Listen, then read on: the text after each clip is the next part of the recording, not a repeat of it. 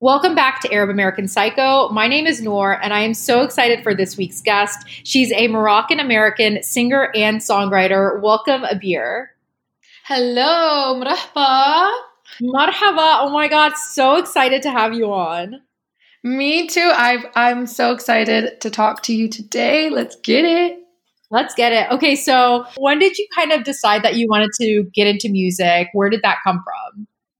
I've I, honestly, I've been I've been a singer since I was like 6 and I owe it all to my dad. I always I always have to tell this story cuz I know that some parts of him it eats him up and he's like, "Oh, she could have been a doctor." And then some parts of him he's like, "Oh, okay, okay. I'm so proud of her." But I my dad owned a car service company and I would pretty much be in the back seat listening to all his different music that he owned for his clientele. It would be like jazz music, soul music, you know, Arabic music. And I just fell in love with every, like, my dad has really, really good taste in music. And he he would put me onto music and sometimes it would just be playing. Sometimes he'd be like, no, really listen to this song.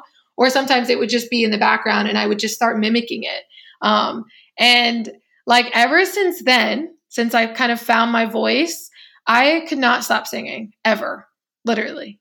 That's amazing. So it's just always kind of been a part of your life, which also very cool that your dad has like eclectic tastes in music. I feel like that's not like a super common like you know Middle Eastern or Arab dad thing to be like, "Oh, like listen to jazz music with me." Yeah, you know, he I I don't know what it is about my dad, but he is I I am my father's daughter. We are very, very similar in many, many ways. And I think a lot of a lot of his inspiration for like the music that he listens to or where he goes and finds you know cassettes and listens to new artists he still to this day i kid you not this morning i got a dm from an instagram account he found he's on instagram now oh and God, i love that he sent me a dm of chaabi music which is moroccan um, is yeah Moroccan Chaabi music. It's yeah. just so so dope. And he always sends me little clips, and I don't know. He's just he's just a dope dude. I mean, he sounds really really cool. I'm gonna be honest with you. I'm like. That's like my dream. I love music very intensely, and I would love to be able to like share music with my dad. I'm like, that just seems like so fun to do. But I totally get it in that, like, the music that I feel like my parents listened to when I was younger did kind of have some type of influence on me. Obviously, I'm not a singer, so it didn't influence me in that way. But like, it's makes me so happy to listen to that particular music that I, it's so nostalgic almost. Yes, 100%. I, I feel the same way. And everything that you grow up on, whether it's Arab music or pop music or jazz music, anything that you grow up on, I feel like really, really does help form your taste. So I'm lucky, very lucky yeah. that I was surrounded by such good music because a lot of I can hear it even when I sing now.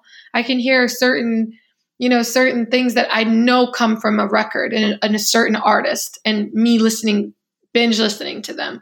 Um, or like, I, I, it's just, it's really, really a group, all that music is like a group effort to help create your taste and also for me, my sound. A hundred percent. And so you kind of always knew that you loved music, you loved singing. When did you kind of have it in your head to like turn it into a career? Because I feel like a lot of people, you know, they love something and maybe they're like, oh, I'll put it to the side. It's more of like a hobby. When did you know you're like, this is what I want to do? I I think oof man it was I've always looked up to really, really big vocalists and and um, like powerhouse singers, Celine Dion, Whitney Houston, Etta James, like all these really, really icons, iconic legends. And I've just always wanted, I've always wanted that. I've always wanted the stage first above everything else. And I throughout like my, you know, middle school, high school, all that good stuff, I would perform everywhere, everywhere I possibly could. But I think it was in high school where my parents were like, all right, you can go to the studio. We'll like, we'll help you pay for it. Um, and if you like just like it, you're going to have to pay for it yourself. So I basically, they, they took me to the studio, they covered a few sessions. And then after that, they were like, all right, you're on your own, buddy.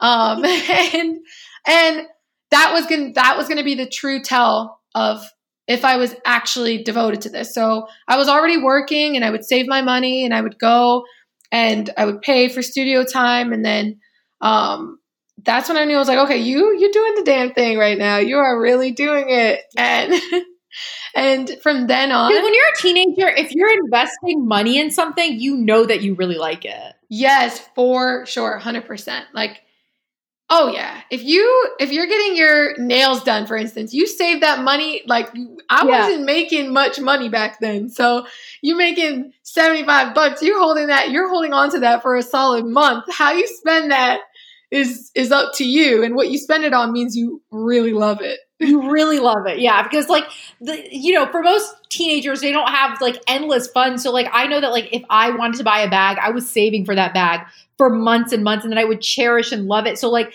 I think it's actually really smart how your parents were like, "All right, we're going to pay for your first couple sessions, let you know what it is, and if you want to keep doing for it, doing it, you have to pay for it yourself." I think it's so smart.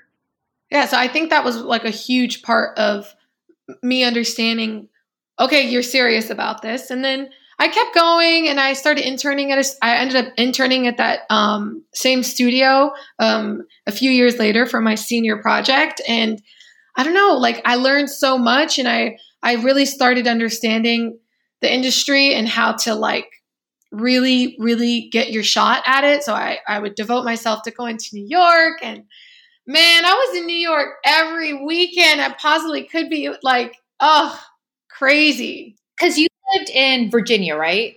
Yeah. So how how are you getting back and forth between New York? Were you just like flying in? So no, it's actually like a four hour drive. And oh. I would just, I really, I was working at Nordstrom at the time. This is so funny. I was working at Nordstrom when I started going to New York, like, you know, all the time. Um, and saving, I would save all the money I could. I would buy nice nice clothes too, don't get me wrong. but I would save enough for a good hotel because I wasn't hip to Airbnb yet. And I don't yeah. even know if it was really popping. Then. That's what I'm saying. I'm like, I feel like it, I wasn't like, if it was, if it did exist, I feel like we didn't know about it. Yeah, for sure. I, I found out about it like my second year in New York. But um, yeah, I, I would save bread and I would go up there and I would get on every stage I possibly could. I was doing shows at anywhere, bars, uh, venues, as anyone that I would meet that you know was like, hey, I have I have a, a cool show you could do. I would do it. And it was just kind of like, and I think that's like how you know you really like love something is when you just want to do it in any way in any forum in any place no matter how many people are there like you you want to perform you want to do it. Yeah 100% and i I, le- I had to learn that the hard way because growing up like the only place i would perform was like talent shows or like i would sing the national anthem at you know basketball games and football games. And you know, just do things like that, you know, and it wasn't until I did my first gig at a bar um, in Arlington, where I'm from, and I think there was like four people there, but I had like hyped it up, totally hyped it up. I'm like, guys, it's gonna be major. You have to come, you have to check it out. And it was like four people. And I was so sad. I was so sad. And I was humbled so quick because um, by a friend actually who was like, you know what? Four people is more than you've had. That people that actually came to see you, not were forced to see you, not were sitting at a basketball game, not were, you know, at a school assembly. These are four people that dedicated their Saturday to come see you. So be grateful of that and know that four people can easily turn those four people could go and tell their mom or their sister or their friend that could turn into 10 people. You just you have to be grateful for every person in the room whether it's like you just said four people five people six people a hundred people. So that's kind of i learned that very early on. And i think that the, like honestly that's great advice for your friend to give you. And it's so true because like these four people took time out of their lives just to come see you. And like that means something. Like, you know what I mean? Like they really want to see you perform live. And that's that's definitely like I think it's all about perspective, right? You know what I yes. mean? It's like, okay, yeah, it's not a crowd of people, but these four people, these four individuals took time out to come see me and I think that's still really special. Yes, 100%. And those people are the people that are going to spread you know f- real real music lovers or fans like those are the people who help spread your music and the reason why a lot of these artists out here including myself can even have a platform Definitely. I mean, I remember like it's so wild to me because there are some artists that I've like loved from the very beginning. Like I saw Travis Scott like I don't even know how long ago, but there was like 30 people there. Like it was a tiny little venue. Like it was like there's this big venue in Orlando, and then there's like a tiny bar that's right next door to it, and like the smaller artists play in the smaller little bar. And there were literally like maybe 30, maybe maximum 40 people there to see Travis Scott. And it's so insane to me now because Wow. obviously everyone knows who Travis Scott is now. But I'm like, that's so crazy that like, and he was just like, kind of like fucking around. Like he, I remember he was like smoking a blunt on stage, and they told him to stop. Which like they would never tell Travis Scott that now. Like he could do whatever he wants. But I just think it's so crazy. Like when you see an artist grow, I do think it makes you kind of always like have like this soft spot for them. yes oh my gosh that's insane I know, but what it sounds like. I know. It sounds like your parents have always been pretty supportive of your career. Were they like on board for you to like be an artist, to be a singer? Um, I wouldn't say to be a singer, like as an occupation. They weren't. I I think they were supportive of my interest in it, Okay. and that meant enough to me. Like I kid you not, my dad took me to so many singing competitions growing up, and like obviously would be like pissed after. Sometimes he'd be like, "Ugh, like we just wasted all the, you know, like time. My Saturday's gone." But Yeah. he would still take me, which says more than anything. And so I think, I think now they just really wanted me to have a successful life. They wanted me to be able to provide for myself. And music, especially for heir parents and parents in general, I think it's just it's such a it's such a difficult industry to succeed in because it really does feel like one in a million. Yeah. But once my dad learned, and even my even myself learning that I can be in the industry and not be huge yet and still be able to pay my own bills because I write my own music, I'm releasing my own music, I'm by the grace of God like signed to a really great label who supports me and you know I'm performing shows I have alhamdulillah have created a platform where people you know listen to my music and support me and I feel like I don't think my parents thought of that Yeah. at, at, at the time And I think that's like a really common thing or feeling for um, immigrant parents. Like they want all they want is for you to like have like a stable life, a stable income, and to feel like you are in a secure position. And I think that anything that's like in the arts to them is like kind of scary because it's like, where is the stability in this? And they Yes. just kind of feel like that's not how they were raised. They were raised to kind of find the most stable profession and then go in that direction and then like just grow to love it. A hundred percent. And my dad, he's an entrepreneur. He, like I said, he had his own car service. Now he has his own other thing that he's working on, and and it's it's so. I think he understands being an entrepreneur that how much work, extra work you do because. I mean, not to take it away from anyone who, you know, works for a business or a corporation or anything. That's great too. But I know that it's definitely double the work working for yourself. You actually have to make sure it it works. So you have to do so much more. And music, as much as it is, uh, it's kind of this fleeing thing.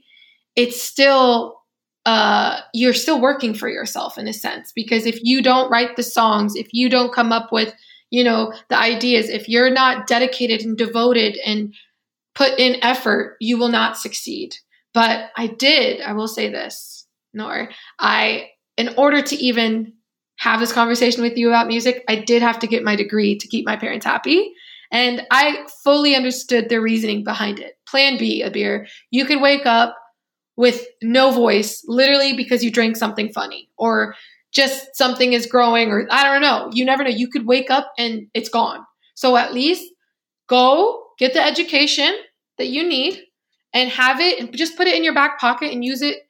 God, you know, God forbid you have to use it, but just know it's there. I definitely think that that is also like an additional layer of kind of security. And also, as a child of Arab parents, I know that that puts them at ease, which also yeah. is very, I find helpful to my sanity when I can do little things.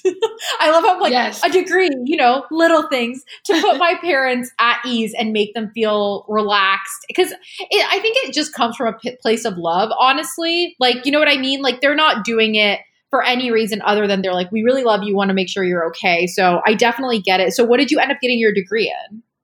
I here's here's my here's where my mind went. I was like, okay, well, if I'm if I want to be a singer and I want to be successful in this industry, let's learn about how I can, you know, market myself. Let's learn about the communication. So I actually got a degree in um, public relations. Yeah. Oh my God. It sounds so crazy that I don't know how to even say it. From literally from George Mason University in Virginia.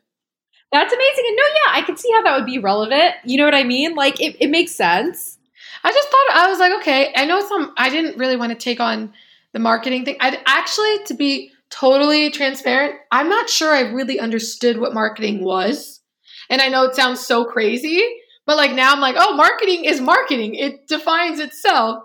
But um public relations just seemed like a way that I could learn how to tell my story and my narrative in a way that was going to be authentic. And now I'm like, oh, that should excuse me. That that helps a lot. No, yeah, I mean it definitely does. And I think that I've kind of seen you because I followed you on Instagram for a while now. And I feel like more and more, like with your sophomore album or your sophomore EP Heat, like it feels like it's more of a representation of who you are. But I obviously don't want to, like, you know, speak on your behalf. But like, I just feel like there's such a difference in your sound from your first EP mm-hmm. to now to to Heat. I feel like is it just more like after some self discovery, like you're able to kind of make your sound feel a little bit more like you, or has your taste just evolved? But I definitely feel like there's a difference in the sound between your debut EP and and now with Heat. Yeah, a hundred percent. It's like night and day for me, at least. Um, you know, I've always wanted to do Heat. I've always wanted to have Heat, the project um, not the actual name, but just what it is, what it's yeah. turned out to be. Um, since I started, I'd be like, okay, I want to find a way to bring my culture into the music, but I just, I think I got lost a little bit in in just finding a good producer with Mint, with the songs that came previous. And I wasn't so worried about telling that narrative yet just because I, I know how hard it is for me to to come across someone that I feel that I can work with easily and create naturally. Um, the speed dating process is so like speed dating process with producers. It, yeah, everyone is so talented in so many ways, but you it's like it's literally like finding a couch. There are so many couches, okay, tons of couches, and they're all beautiful, come in different colors, whatever, but you know, come in different patterns. You have different, like, whatever. You could sit and they're comfortable. Some are soft, firm, whatever. But working with a producer has to be like your dream couch because you're going to make a song that you have to you have to make a record. You know? So it's like you can't just choose an uncomfortable couch where like yeah. the the environment isn't clicking. I don't know if this is making sense, but this it, makes perfect sense. Like literally, I'm sitting here vigorously nodding my head because I'm like, first of all, you know your demographic. Using a couch as an example is like, as soon as you said that, my ears perked up because I'm like, girl, I've been looking for a fucking couch. I hate my couch. I want a new couch, and I can't find the perfect couch, and it's so stressful. I keep finding cute couches, but they're not perfect. So like, uh-huh. I I feel you on a, maybe a too deep of a level right now, but like, yeah, no, this makes perfect sense. Seriously, because and you know how I mean I'm a huge, huge interior design fan. Yeah. And yeah. I just I use that because I think you have to feel you have to feel at home in a studio. You can't you really cannot feel like it's a foreign place. And obviously a couch makes you like feel comfortable. But so when I'm when I'm working with um, producers and I find someone that I can just catch a vibe with, I just I used to just run with that. But with Heat, I made it a point to say, hold up, hold up, hold up, hold up. What is your vision? Like, what is your purpose in life? Not in just your career, but in life. What's your vision? And it's to live authentically. It's to be me. It's to let my tell my story as raw and unapologetic as possible and continue to live a life that's comfortable to me, not not conform to society, not to live how someone else wants me to live, not try to meet someone else's expectations. So I started there. And then I was like, and then what do I want the sonic bed to be? And I thought about it and I said, I want to bridge where I was born, what my roots are, my culture, everything that makes me who I am. And also being here in the States, living in America, living in Virginia, living in New York, and also using everything here that makes me who I am. And just bridging those two together to tell the story of Abir, like of with the accent, you know? yeah, so, Abir, not yeah. confused with Abir. yeah, right, exactly. No, but like, and I and I think that that duality, especially for Arab Americans, like I understand that and I get that, and it is. It sounds simple, like yeah, just bring the two cultures together, but there's so much more to it than that, and I think bridging the two does take time because you want it to feel authentic to who you are, and when you are this, you know, when you come from an Arab culture and you live in America, it's hard to know what parts of the culture really resonate with you and that you really connect with and you want it to feel like you and you don't want to just be like blindly following the culture just because it's there. Like you want it to feel like you. Yeah 100% and i think i mean you it's just such a it's such a weird place because when you're when you're growing up you're not you're actually trying to fit in because you stand out so much. And at least that's what i did and i'm like okay i gotta look this way i gotta like you know do my eyebrows i gotta take care of this unibrow like get it under control um i would try to you know spray so much perfume over my smelly clothes because they smelled like good old moroccan food you're trying delicious. to hide, you're trying to delicious hide so much. Yeah, hundred exactly. percent. And because you're not because when you're young, like you you're still trying to find your identity. And I think that like it becomes even harder when you have these two cultures in place because you feel so torn and it just feels like the easier option is to be Americanized because then you're digestible, you're more palatable, people will connect with you easier. Yeah, hundred percent. I mean, I keep saying that, but everything you're saying is straight facts. Yeah, um, and, and it's it's I think like any child any child of immigrant parents can identify with that because it is something that I feel like as you get older, it gets easier and you really start to like appreciate your culture. And I don't know about you, but like as I got older, I felt like an asshole because I'm like, why was I not appreciating this like a decade ago? Why did I have to wait this long to be able to really fully embrace my culture? Oh, everything in time. Everything in time. But I feel I definitely feel felt that for sure. Yeah.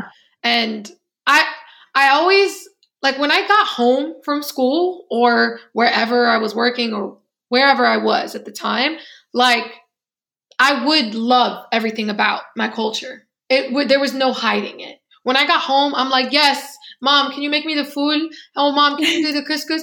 Oh, what are we, what are we dancing? Like I had such a good time at home. It was just stepping outside is when I felt like, okay, yalla, clean it up. We can't, you know, they're gonna. They said I smelled like onions the other day. Let's, let's, you know, oh my god, fix it. No, and I wasn't, I wasn't. Don't, don't get me wrong. I wasn't like bullied to the point where I was trying to hide who I was. I did it because I just felt like it was the right thing to do. And then um, t- I think in high school is when I kind of started seeing, okay, cool, I'm different. Hold on, I'm unique. Okay, that's the right. way to describe yeah. me. Yeah. I'm unique in this environment, and and I started just digging. Wallah, I started just going so deep into my culture and things that my parents weren't going to show me. Things that I had to take upon myself to educate myself about where I come from and my roots because my parents can only show me so much. Yeah. Yeah. Because to them, it's so normal. They don't even think to mention it. Trust me, I've done the same weird shit. And my parents are like, why do you even know this? And I was like, oh, I heard that in Palestine, in certain places, they take wa- like watermelon and they cook it under the ground. And my dad was like, how do you even know this? Like, you know, like, like where are you? I'm like, oh, I watched a documentary and he was like, that's so weird. I would have never thought that that's something that you would even be interested in or care about. But it's like when you're trying to connect with your identity, you want to find out all the random nuanced little things here and there because it's cool.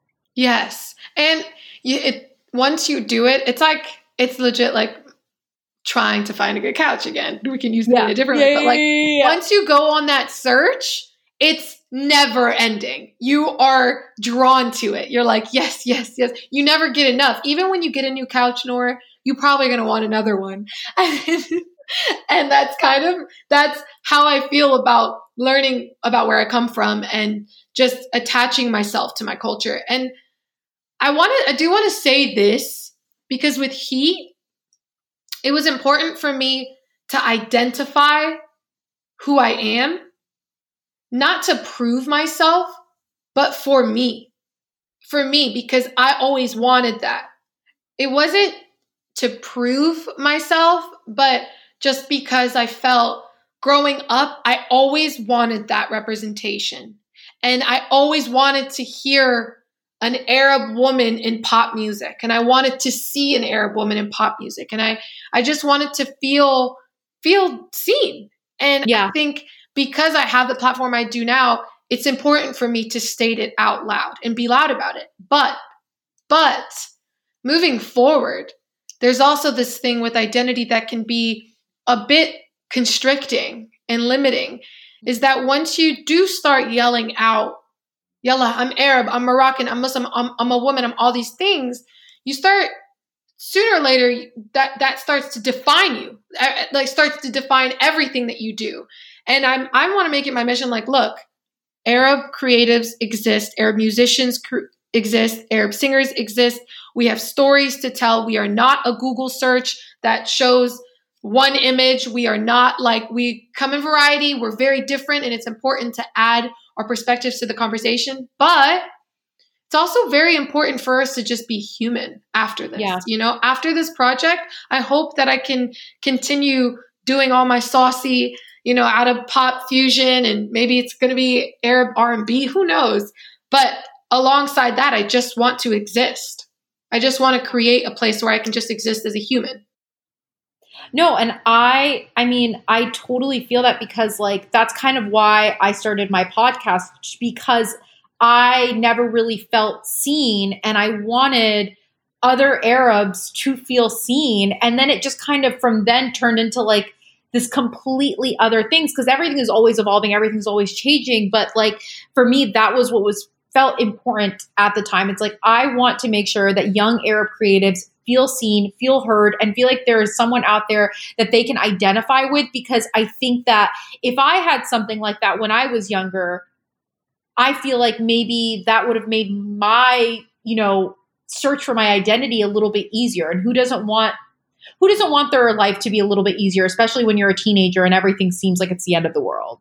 Yes, yes. I actually what what you said is perfect because I think it's so much easier to be comfortable if you can see like you can see it somewhere else yeah. especially yeah. as a kid in your adolescent years you're you're you're more prone to doing something because you saw it or you're it more prone validating to, yes yes 100% wow 100% is really my favorite word literally we're just the episode title is going to be 100% facts with Lauren Abir um, no, but it's so true. And like everything you're saying, I'm like try. I'm like nodding my head. I'm like yes, yes, because what you're saying about like how yes this is my identity and yes i want young arabs to feel seen and i want to scream i'm an arab i'm this i'm a muslim i'm this you don't you still don't want to be put in a box and god people love putting us in boxes and it's like no we're not all the same and also like as far as arab culture goes you and i know this other people who might not have been exposed to Arabs before might not know this. Arab culture differs from like city to city, let alone country mm. to country, from mm. like street to street. Like Arab culture is so vast and like wild, like just wildly different. Like literally in Morocco, like I'm sure there are like so many different dialects and like I mean, even I don't know, uh, you know, all the dialects. And like, even a Moroccan speaking Arabic versus me speaking Arabic, it's not the same. And we might not be able to understand each other. And these are things that people, I feel like, don't just, they don't know these things because they haven't been exposed to it. And we're all so different. And I feel like they're definitely having more Arab representation is such a good thing because I think people are starting to really understand, like, wait, Arabs can be like different. They're not all just like one person. Yes, yes, yes. And that's actually why I don't mind and why I went out of my way to be loud about it because I'm not going to I'm not going to just eat up this narrative and just roll with it. Yeah. Cuz when I know that it doesn't fit my lifestyle and it doesn't work with how I work and it's not accurate. That's the, just downright not accurate. That's what it is. It's just uh, globally, I feel Arabs are represented in, in, in really, really, really, really negative light. Yes, lights and um, 100%. or a negative light, and it's just it's. You could say that about any culture, any people, any you know religion, any uh, whatever. There's always something there that could very well be true. Like, okay, for example, I'm just going to get into it. But when I say, oh, there's this, there's this narrative of like Arab women being oppressed, right? Yes, there are some Arab women being oppressed. Yes. But here, let's take away the word Arab and let's just say there are women being oppressed. That exists all over the world. We can talk about gender pay gaps here. We could talk about we could talk about women who aren't allowed to go to work because their husbands want to go to work. Like we can talk about all that. It doesn't just pertain to our region.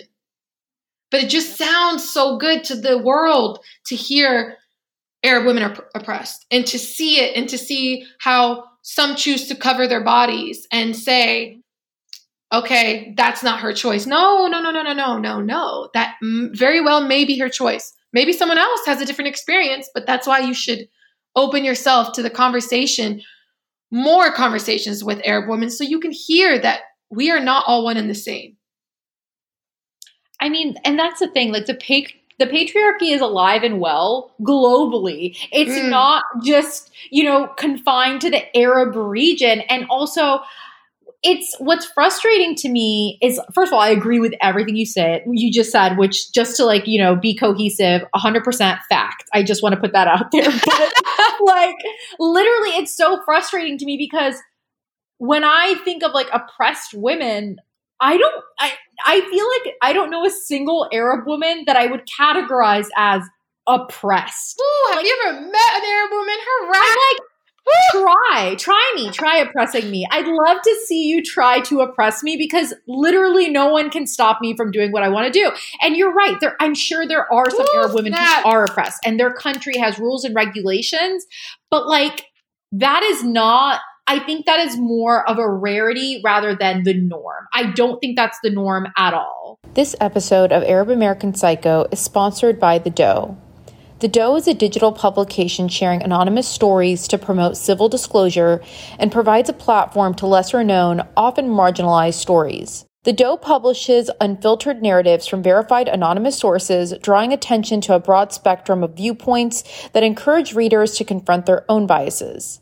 Each month, The Doe explores new themes. This month's theme is justice, and I came across a narrative titled, Why I Became a Public Defender and Why It's a Privilege. In this narrative, a public defender writes about his troubled client and why he loves his job.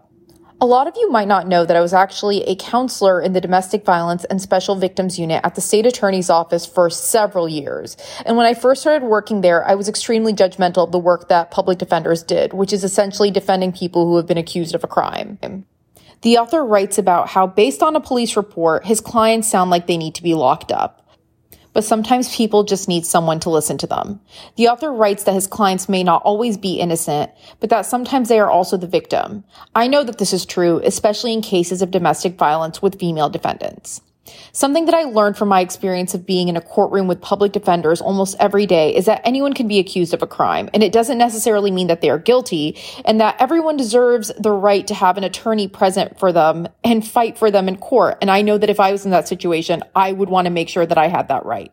I loved reading this narrative as well as so many other amazing narratives available on the Doe's website. I've linked this narrative in the episode's notes and I highly recommend visiting the thedoe.com. That's the D-O-E like a female deer.com to read more.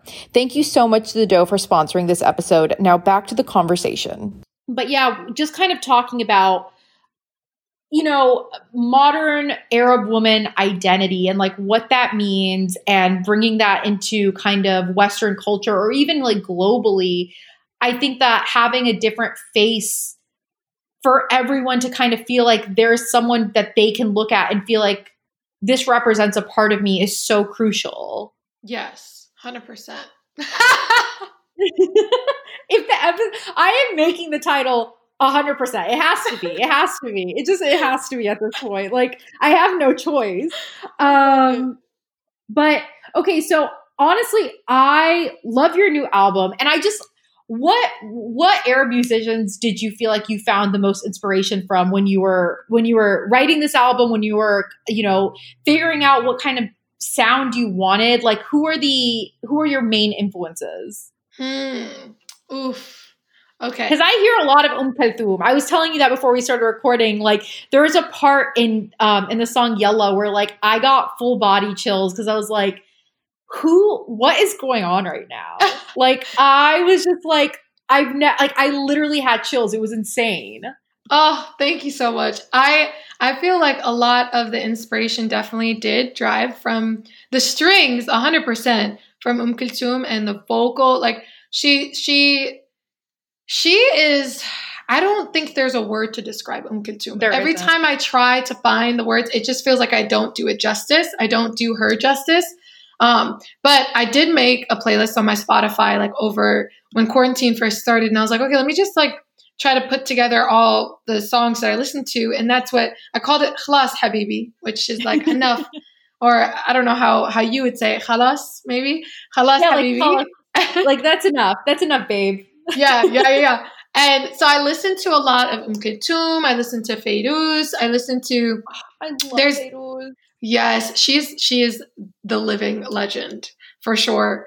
And um, there's actually a lot of Moroccan artists that I listen to, like Najat Aatabou, who's she's her voice can send. It's like feels like she just sends needles to your heart, like the way she sings. But she's so powerful. Like she has that that every I feel like every Arab female singer that I listen to sings with so much power and at the same time is very very vulnerable.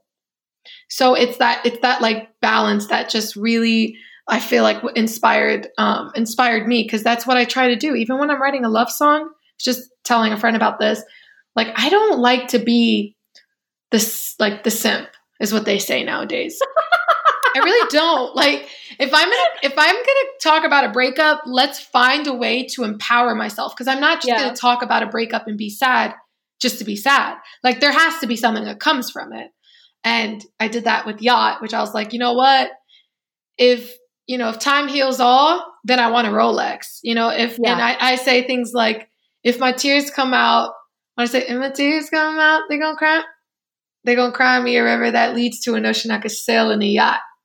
Oh my god. And it's like, you know what? Let's let's just let these tears cry. But ooh, they're gonna lead me to write in this song that buys me a house. Yep.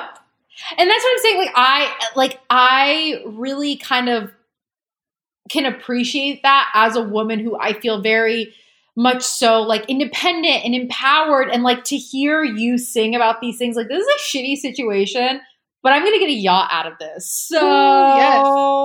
I i love that and so do you write a lot about when you're songwriting like i have no idea what that process could even be like i have no songwriting abilities but like is it really just like based off of you know real life experiences that you've had?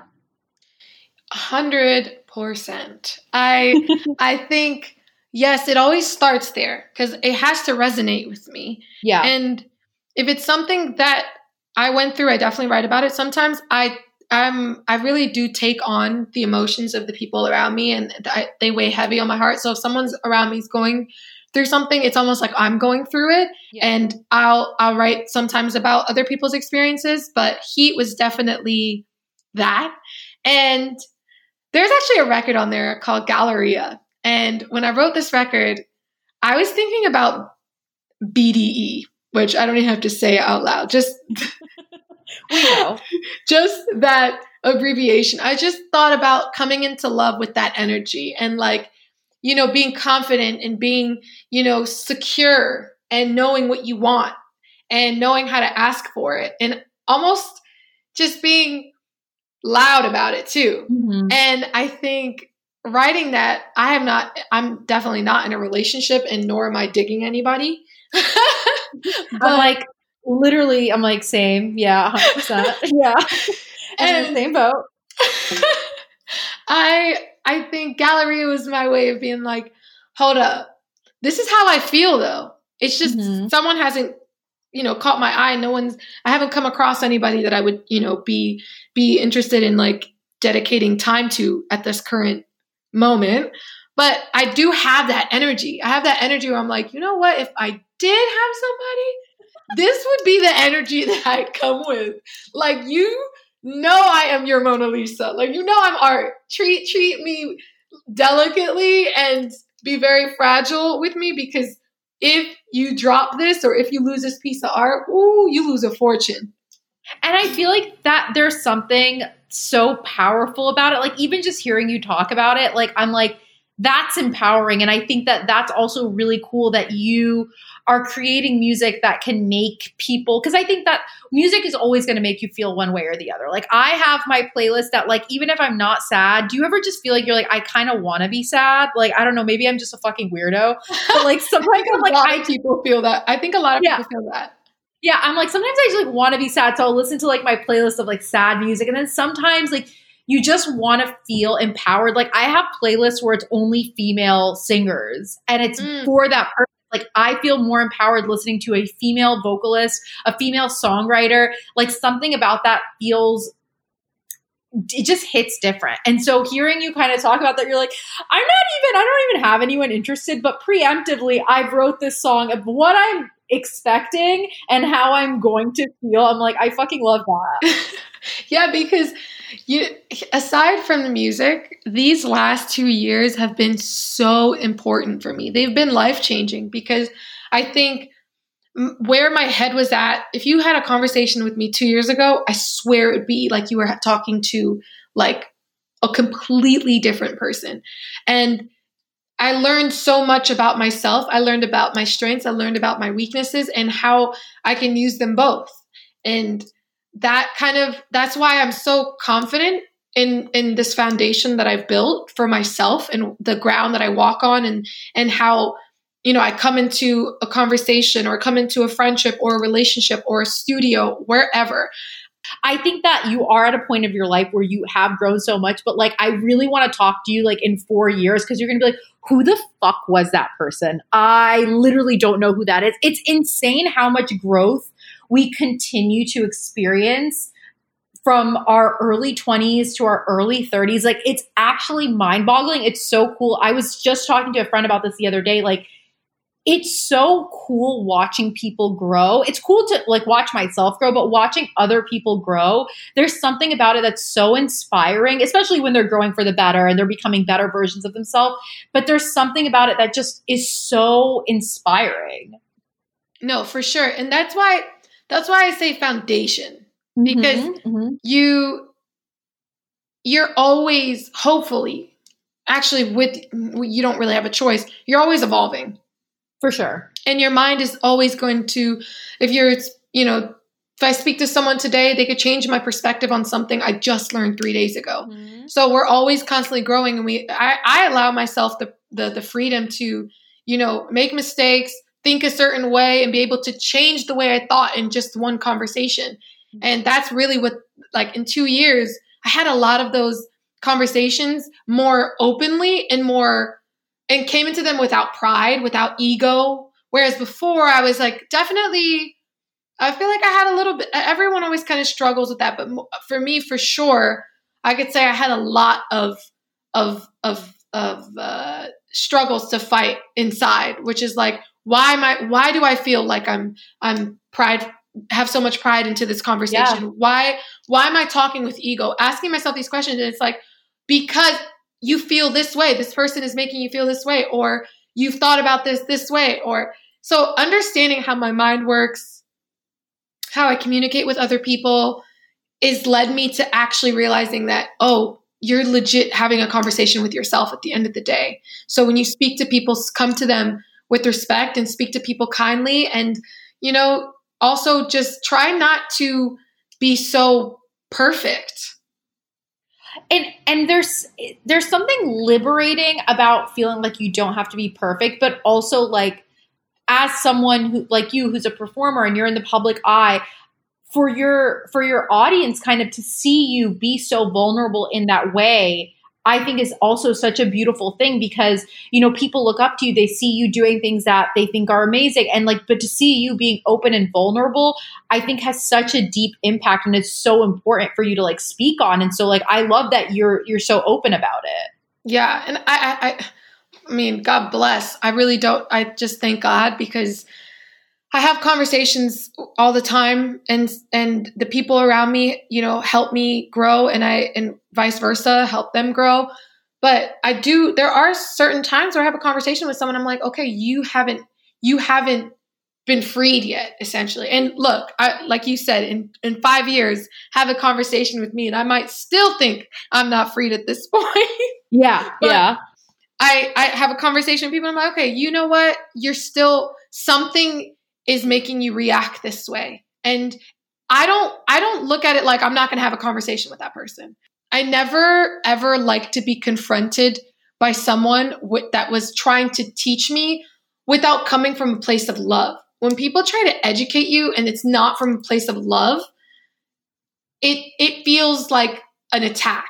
So when I have conversations with people who maybe I don't feel have fully, you know, opened up themselves to feel free or, you know, just let themselves go a little bit, I always come into the conversation with love. And I'm like, you know what?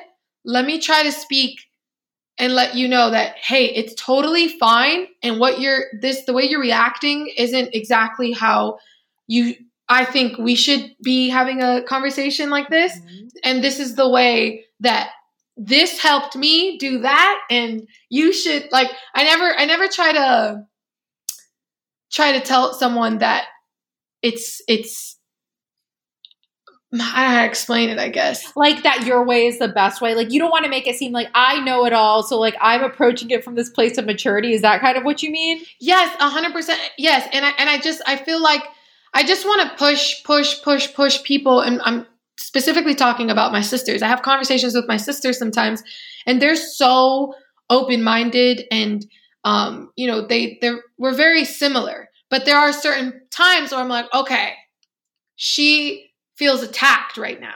And before I'd be like, nah, forget you. And I slam my door. But now I'm like, look, I didn't mean it that way. I didn't mean it that way, but you're taking it that way because you feel like I'm trying to such and such. I have healthy conversations, and those conversations were had with me before he. All of these conversations my friends having those healthy, healthy, healthy, you know, conversations that come from love and telling me, oh, look, you're thinking about it this way because you feel this way. And having, mm-hmm. after I walked away from those conversations, I'm like, okay, you know what? Woo.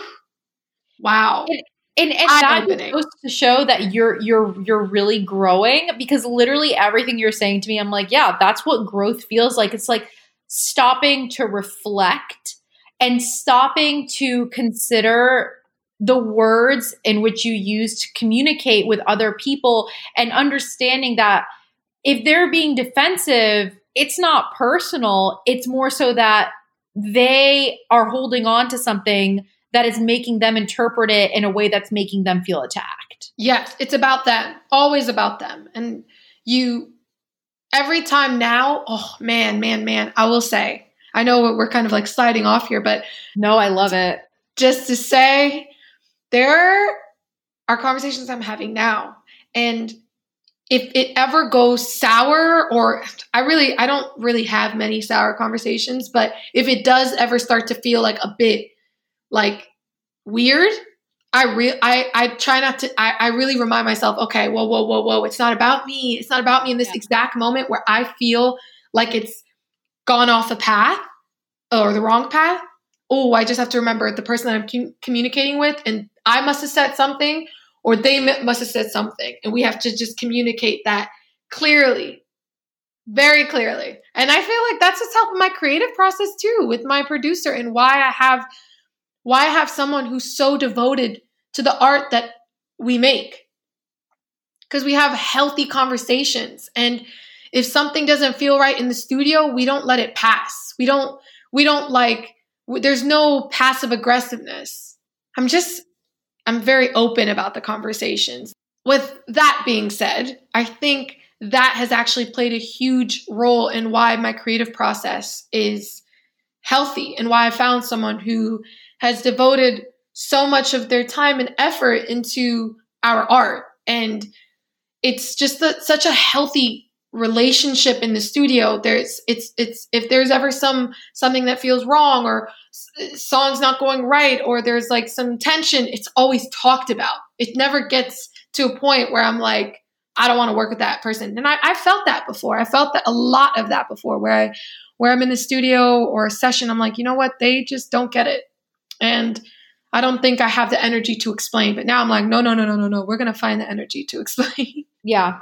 No, but I definitely feel you. I mean, listen, like, I am psychotic about like letting other people help me with creative things because it I find it exhausting to have to explain to them what my vision is but then there comes a time where it's like no you can't just do everything on your own. Like you have to work with other people which means you need to take the time to like explain to them what your vision is so that they can understand you and that they can help you create what you want it to be.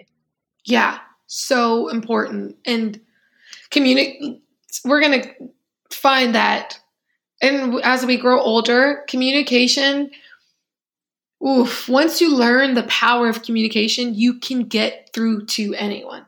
Yeah. I know that sounds crazy, but it's it's the it's absolute true. truth.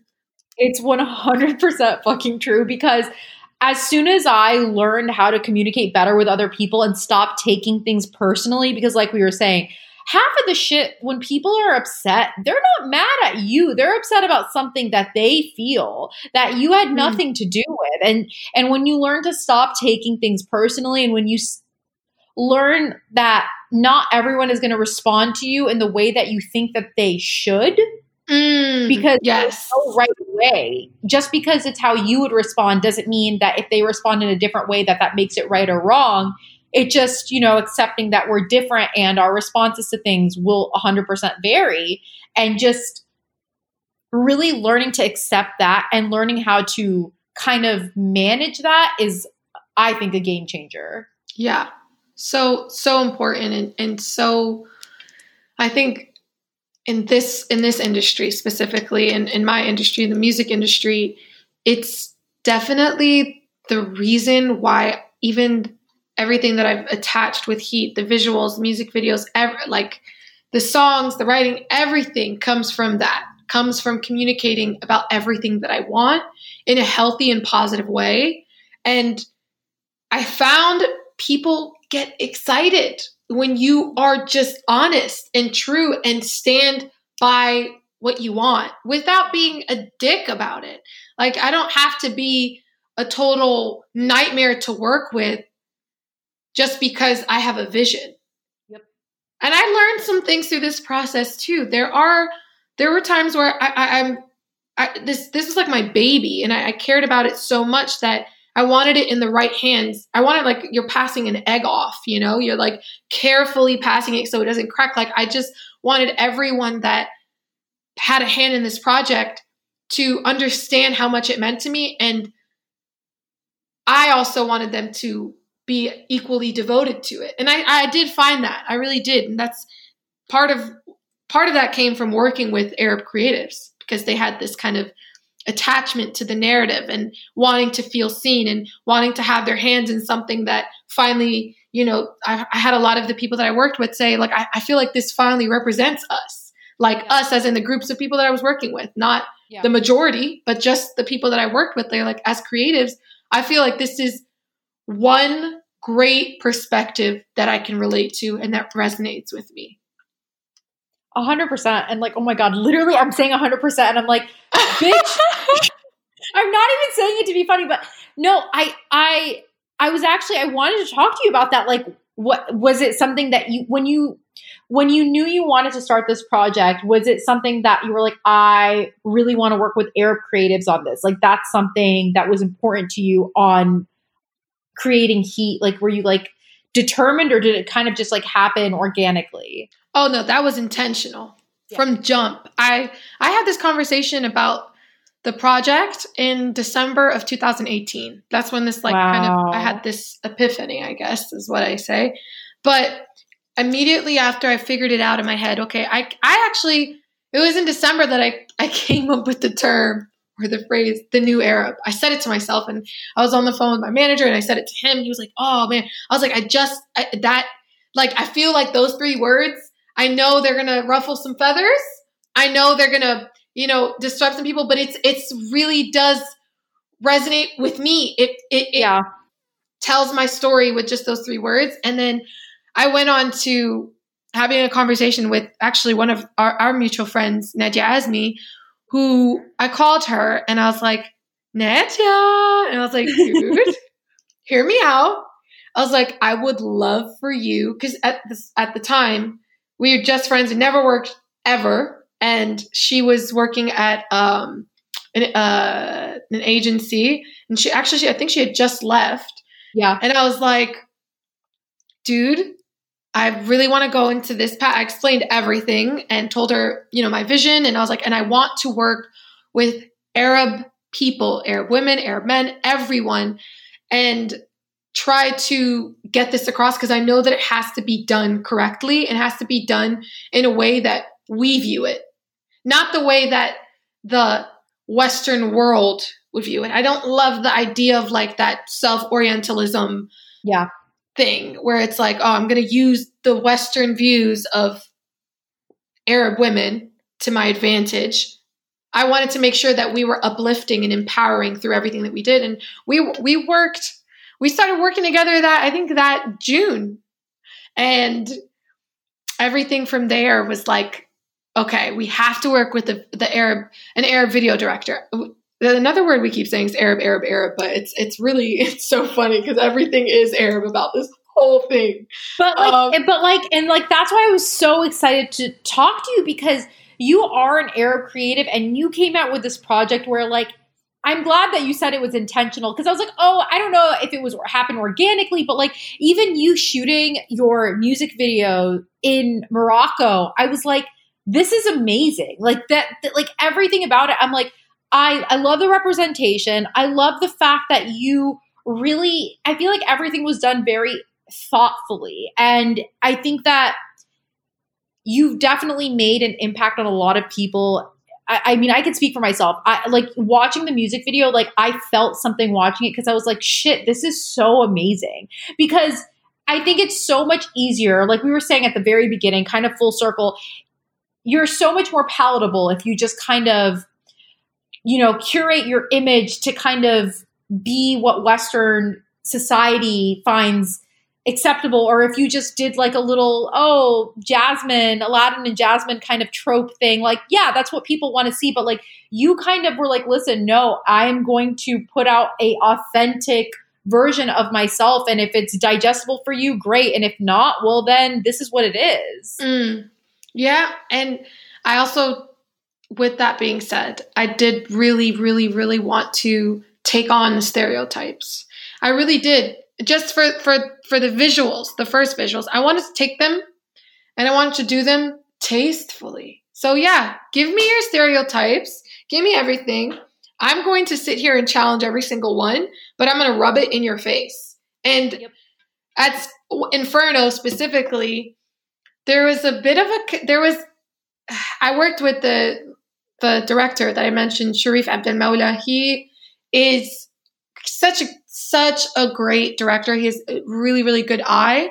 And when we worked with him, you know, we sent him our ideas and Neja and I, and we were like, hey, this is what we're doing, da da da. And he came back with a really dope treatment based off of what, you know, the, the things that we talked about and conversed about. And he, he fully res like he resonated with everything that we were saying, but he had a whole different experience as well, bringing it into the creative process because he grew up in Amsterdam as an Egyptian yeah. man.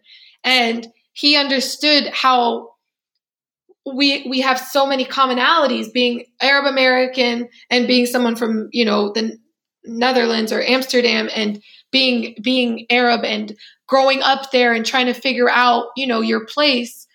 But we we all came together on the idea that we won't we won't take the stereotypes. We won't take this narrative.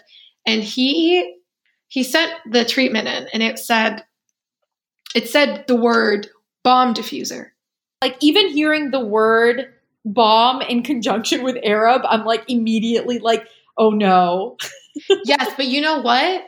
I I 100% felt that. I was like, okay. When I when I read it at first, to be honest, I was like, ooh, this could be cool. Yeah. Yeah. And um, I have not told this story, so this is like Ooh, this is exclusive.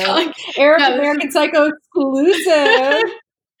I saw it and I was like, you know what? That's kind of actually it's kind of dope because he's taking a clusterfuck of these stereotypes and just making making uh you know some great great statements. And so I read it and I was like, okay, bomb diffuser is in this video called, you know, in the Inferno video. And I was like, ah, cool. I actually ran with it. And then I just wanted to ask him before I said completely, uh, before I said yes, I just wanted to ask him the meaning behind it. And once we got to that, I was like, okay, cool, cool, cool. We're running with this. Um, and seeing how I, I, obviously I made adjustments just because there I won't get into that, but I did make a few adjustments to it because yeah. I was still trying to be sensitive.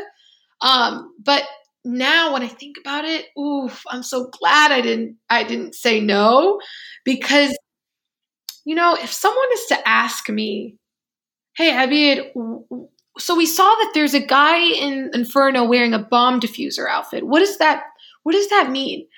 You know what I thought my so much about this. I was like, "What would my response be?" Oh my god, I'm freaking out. Like if someone does take this the wrong way because you're always so fearful of if someone yeah. taking your art and, and misconstruing it and i was like how and then i thought to myself you know what if taylor swift or I, am just I, I love taylor swift but like if any other artist like i don't know kanye or whoever that can come to top of mind had a bomb diffuser in their video, would you be asking this question? No one would think twice about it. No, no, you wouldn't be asking that question. You're only asking it. No one has asked it yet because what for whatever reason, thank thank God, I guess.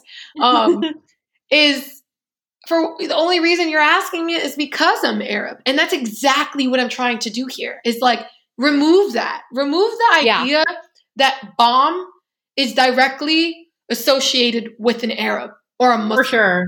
For sure it's like even for myself like we have to like unlearn these things that society has kind of put into place mm. like I should not be afraid to use a word because I'm ner- I'm worried that I'm going to make other people nervous. Like, yeah. do you know what I mean? Like that shouldn't have to cross my mind because I know who I am. You know what I mean? And it's and it's it definitely comes to kind of ruffling a few feathers to start hopefully a healthy dialogue so that people can understand hey, listen, like these two things, there's no correlation, there's no negative correlation between them. Yeah, yeah, for sure. And what what better way to do that than challenge those stereotypes right on their head, you know, mm-hmm. take them. Mm-hmm. And I will say that the I did a I just I just feel like this this the story of Inferno too is is is empowering for me because and how do I say this? The way he kind of like brought that to life is because he's like a woman's a woman's love is an inferno. You know, a woman's love is is like a fire and it can be it can burn you very quickly or it can heat you up and warm you up and keep you cozy in your bed. But depending on which side you get, and I feel like that comes from the choice. That comes from from choosing love, right? And for me in Inferno, I wasn't like the story is that oftentimes we we lyrically, oftentimes we um women get depicted as like the ones that are getting their heart broken. I'm just so yeah. over it because I'm like, ooh, yes, sure, but men get their heart broken and women are the culprits. So we need to show that, hey, look, we have a choice. I don't want to be in a relationship. I'm not in this at this point in my life. And I'm letting you know I'm down for conversation, I'm down to hang, but I'm just not looking for anything serious. And I don't think people hear that coming from from uh, women very often. And I want to take that. And and also it's like as someone who has said that before, like, no, I'm just like, I kind of like being alone right now. Like, that's just what I'm focusing on. I want to focus on myself and I want to put my energy into myself and I want to prioritize myself right now because I feel like as women, we are very much so adaptable. And unfortunately, what ends up happening is we put ourselves in second place a lot of times, especially when it comes to a relationship. We are so quick to put someone else in before us. So, you know, it's important to take this t- some time to yourself every now and then, but people I feel like when you say that, they don't even hear that. What they hear is like, "Oh, you just you just like no guys are interested in you." It's like, "No, that's not what it is. Like it's okay for a woman to choose to be single and be happy about it." Yes. Yes. And take take that take that and run with it because if somebody says anything other like, "Oh, but I but oh, is it because of this or because of that or like this, this, this, whatever anyone wants to say, like, no, no, no. It's just because it's my choice. At the end of the day, it's my choice. And that's that's legit what Inferno is about. It's like, okay, well, if if we're clear and you understand that I'm not looking for anything serious, then yeah, let's keep it rocking. But just be careful because you might get burned in this heat. it's true. It's true. Especially, listen, let me tell you something. I say this all the time. I'm like, I feel like this this might be like an Arab thing. The way the way I love people is very intense in that like when I love you and I want to make you feel good, I can do that. But if I'm fucking pissed, it's it's a problem. It's gonna be going to be a huge problem for everyone involved in it because uh, I'm very, very um, intense and very expressive, like an inferno. yes. like the air of wrath again, the woman's yeah. wrath you really don't yeah a woman's wrath is really something that you don't want to play with um, but yeah I, do, I i agree i think that a lot of music really always depicts women as like heartbroken or like pining or like you know being rejected or abandoned or you know unrequited love whatever it is. And it there is something i feel like i feel like empowering but also it's like cool, honestly, just fucking cool about hearing a woman just kind of being like, no, like I just, if I want to be one way, I will be. And if I don't, I won't be. And like, that's up to me. It has nothing to do with you. Yes. Yes. Um, honestly though, Abir, like literally, like, I think that you're such a fucking icon. I'm so glad that we took the time to talk. Like, I've been wanting to have you on the podcast since I don't know if you remember this back in February. I, a mutual friend of ours, Maria, who's been on the podcast before, I was like, I want to have Abir on the podcast. And I think she was FaceTiming you. And you were like, when the album comes out, I'll come on the podcast. So yeah. thank you for coming on. Like, it's been so good talking to you. I'm so excited to share this. Um, where can people find you online? Where can they listen to Heat? Plug all the things. Ooh. Well, first, I'm going to say thank you for having me because this is such a necessary conversation. And I just like, I have these conversations with close friends and family members, but it's just so great to connect with another Arab woman creative, like doing these podcasts and like learning about, you know, different, you know, you said you were right before we got on, you said you were using these as a platform, you know, to help everyone uh, from the region and just Arab women in general get a voice, Yeah. like have a voice. Yeah. And so I really, really appreciate that. Um, I you can find my music online at all the DSPs, Spotify, Apple Music, wherever, YouTube. Um, the videos are on YouTube, and then online on Instagram and Twitter, I'm under Abir, A B I R. And I'm going to have everything linked in the episode description. Definitely watch her music videos. They're fucking mesmerizing and beautiful. I was just telling her I watched the Yella video like seven times this morning. It's so good. Um, Abir, thank you so much for coming on. As always, you guys can follow the podcast on Instagram at Arab American Psycho, where you will see a lovely picture of Abir. And you can follow me on Instagram at Nor E. And I will talk to you guys next week.